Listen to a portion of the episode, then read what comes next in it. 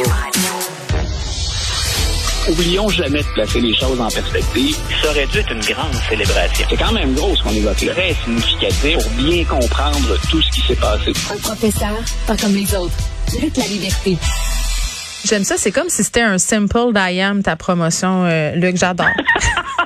Écoute, on va recommencer Yes Weekend. L'école, euh, euh, oui, l'école du micro d'argent. Te voici. Voilà.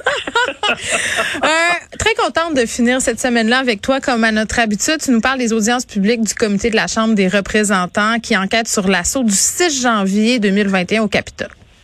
Oui, puis écoute, c'est une. euh, on, parle beaucoup de l'Ukraine, puis avec raison, de politique, euh, de politique étrangère. On parle aussi d'économie. On parle toujours de pandémie. On est en année électorale aux États-Unis et il y a de très gros dossiers sur la table. Et quand on regarde, quand on fait le, le- le portrait d'ensemble actuellement, les démocrates sont, si les élections avaient lieu aujourd'hui, avec les chiffres qu'on- dont on bénéficie, les démocrates perdraient à la fois le contrôle de la Chambre des représentants et le contrôle du Sénat. C'est une très, très mauvaise nouvelle pour Joe Biden. S'il n'est pas parvenu à s'imposer alors qu'il pouvait obtenir une majorité dans les deux chambres, on ne peut qu'imaginer à quel point ça va être difficile si ce sont les républicains qui dominent aux deux endroits. Mais pourquoi il n'a jamais été capable de se remonter à ce point-là? Je veux dire, il coule, il coule, il coule, puis il n'y a personne qui lance une bouée? Je veux dire, ça va très, très mal. là. Il y a, il y a énormément de questions de, de- de perception là-dedans et euh, l'inflation. Donc, Ah oui, on- hein? on- oui, on confond parfois dans les dossiers. L'économie américaine, là, pour, pour être clair, elle va bien actuellement. Elle va beaucoup mieux que dans les dernières années. Euh, le problème, c'est que ça s'accompagne aussi d'un phénomène d'inflation et les deux, on le sait, sont pas forcément liés. Donc, mais Joe Biden est considéré. Il, il s'était produit la même chose il y a des années avec Jimmy Carter, qui, qui ne s'en était jamais relevé. Il faut dire que M. Carter n'était pas particulièrement habile ni expérimenté à ce niveau-là de, de- de politique. Mais donc, Joe Biden paie essentiellement pour une question de, de perception. Mais il ne fait pas un mauvais boulot. Pas pour justifier, à mon avis, en tout cas, un 41, 42% d'appui dans les sondages.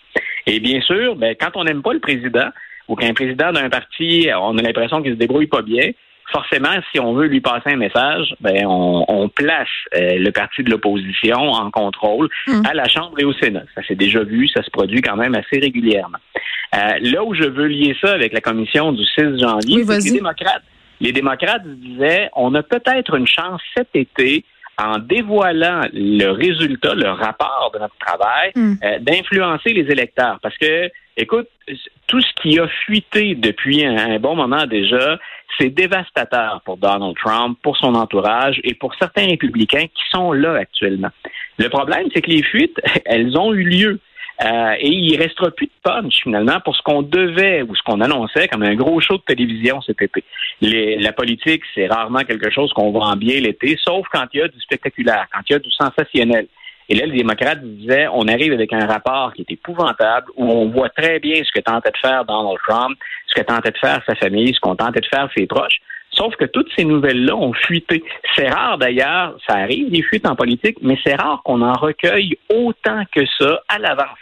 Donc là, les démocrates, ce qu'ils ont en tête, c'est ils se rappellent entre autres qu'ils souhaitaient faire un, un espèce de show comme celui-là avec le rapport Mueller. Et le rapport Mueller est devenu un pétard mouillé, entre autres en raison des fuites. Ben, explique-nous un peu en c'est quoi euh, le rapport Mueller là, pour ceux qui ne le savent pas? Ouais, le rapport Mueller, pour nos, nos, nos auditeurs, ils s'en rappellent peut-être, hein, c'était autour de l'ingérence russe. Et c'est l'ancien directeur du FBI, M. Mueller, qui, qui est absolument redoutable, qui avait produit un rapport dans lequel, en passant, on l'a oublié, il y a des choses très sérieuses. Ce que M. Mueller n'a pas voulu faire à la fin, il a dit, moi maintenant, je laisse ça entre les mains des politiciens, puis entre les mains des gens qui gèrent la Constitution, donc bien sûr ceux qui ont le pouvoir à la Chambre. Et ce n'est devenu qu'un dossier politique. Mais il y a des informations troublantes à l'intérieur du rapport Mueller. Pas assez pour ce que les démocrates avaient en tête, mais on devrait relire ce rapport-là pour se rendre compte à quel point la présidence précédente était pas normale. Donc, ce que les démocrates craignent maintenant, c'est est-ce qu'on a encore un autre pétard mouillé? Est-ce qu'on pensait être capable d'influencer l'opinion publique? Puis finalement, on va se retrouver avec des informations qui n'auront pas de, de, de punch parce qu'elles ont déjà été dévoilées. Et je répète, l'idée de lier ces deux dossiers-là, la- l'assaut, la- l'enquête ou la commission d'enquête sur le 6 janvier et l'élection du mois de novembre, l'élection de mi-mandat. Donc, c'est ça. Ça va pas bien pour les démocrates. On pensait être capable de changer un peu le courant ou de changer l'ordre des choses euh, pendant l'été, juste avant le vote, parce que le gros de la campagne, ça va être septembre et octobre. et ça regarde vraiment pas bien pour les démocrates au moment où on se parle. ben qu'est-ce qu'ils pourraient faire pour faire tourner le vent? D'ici au euh, d'ici au mois de novembre, euh, malheureusement, si je suis un démocrate, j'ai pas beaucoup de de, de, de, leviers ou de choses que je peux exploiter stratégiquement. Euh, moi, je regarde toujours ce que décide et ce que fait Joe Biden, par exemple, en Ukraine. On le fait pour l'Ukraine, ou on le fait en guillemets contre la Russie, ou on le fait avec l'œil rivé sur la Chine. M. Biden, c'est un vieux de la vieille. Et ses stratèges sont des gens expérimentés. Ils savent aussi que l'image qu'il va projeter dans ses interventions en Ukraine peut l'avantager également au pays.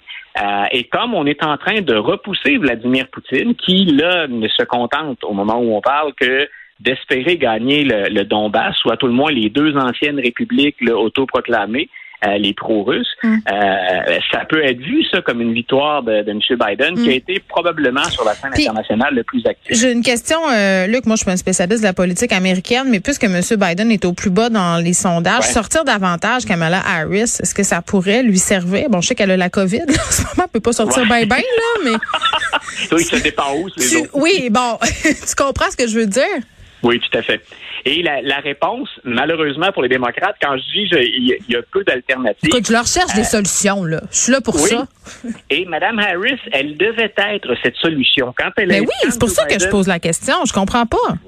Ben écoute, ça ne lève tout simplement pas. Jusqu'à maintenant, elle est en réorganisation constante de son personnel euh, pour toutes sortes de raisons, de bonnes et de mauvaises, mais c'est les portes tournantes autour d'elle.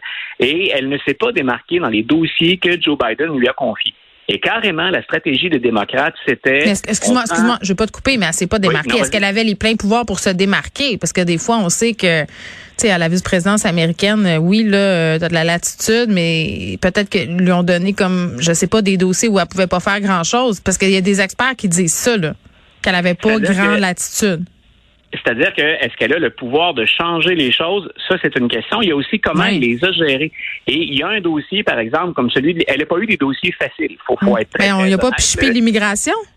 Voilà, c'est exactement là. où je m'en allais. Quand, quand on lui confie l'immigration, euh, ce qu'elle pouvait, c'était au mieux euh, continuer le, message de l'administration puis montrer qu'elle le maîtrisait. Et c'est là où on a l'impression que Mme Harris a beaucoup de difficultés à communiquer ou à passer la rampe avec les électeurs. Mais l'immigration en soi, c'est pas gagné d'avance. Euh, Joe Biden est dans le pétrin actuellement là, pour euh, avoir poursuivi puis tenter de, de, mettre fin aux politiques de l'administration Trump pendant un moment. Donc, euh, Mme Harris avait une patate chaude. C'est un très, très gros dossier. Mais elle ne, elle n'a pas été, moi, je trouve, de l'extérieur, particulièrement habile. Hmm. Donc, celle qu'on envisageait pour 2024 ou comme une éventuelle successeur pour Joe Biden, euh, ça, la, la, la, la, la pâte lève pas actuellement ça lui laisse bien peu de temps pour se mettre de l'avant. Donc, je répète, elle avait une image favorable à l'époque où elle était au Sénat. Hmm. Elle s'est démarquée par sa vigueur, son intelligence, ses, interventions, la façon C'est comme s'il y avait beaucoup de promesses, beaucoup d'attentes, puis finalement, c'est un petit peu un pétard mouillé. C'est ce que je comprends. Ben, c'est peut-être un peu, tu vois, euh, Barack Obama a vécu ce phénomène-là aussi. C'est un gigantesque paquebot, les États-Unis. Et espérer qu'un homme ou une femme, peu importe qui, puisse changer les choses rapidement, c'est toujours rêver en couleur. Mais Barack était euh, populaire, Luc, là. C'est rien comme Joe Biden, ni comme Kamala ben, Harris, là. C'est encore un phénomène aujourd'hui. C'est là où il s'est démarqué. C'est-à-dire, il était populaire au moment de quitter, mais il a connu un creux de vague très important. Et même des démocrates disaient finalement, au total, c'est peut-être un peu décevant. Il hmm. euh, faut toujours prendre ça avec des pincettes, ce commentaire-là, quand on voit comment fonctionne le système, puis quel est le climat actuellement à Washington.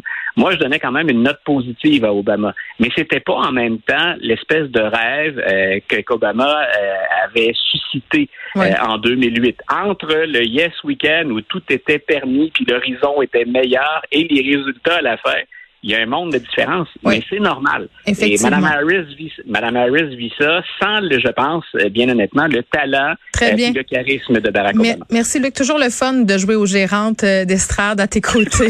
bye bye.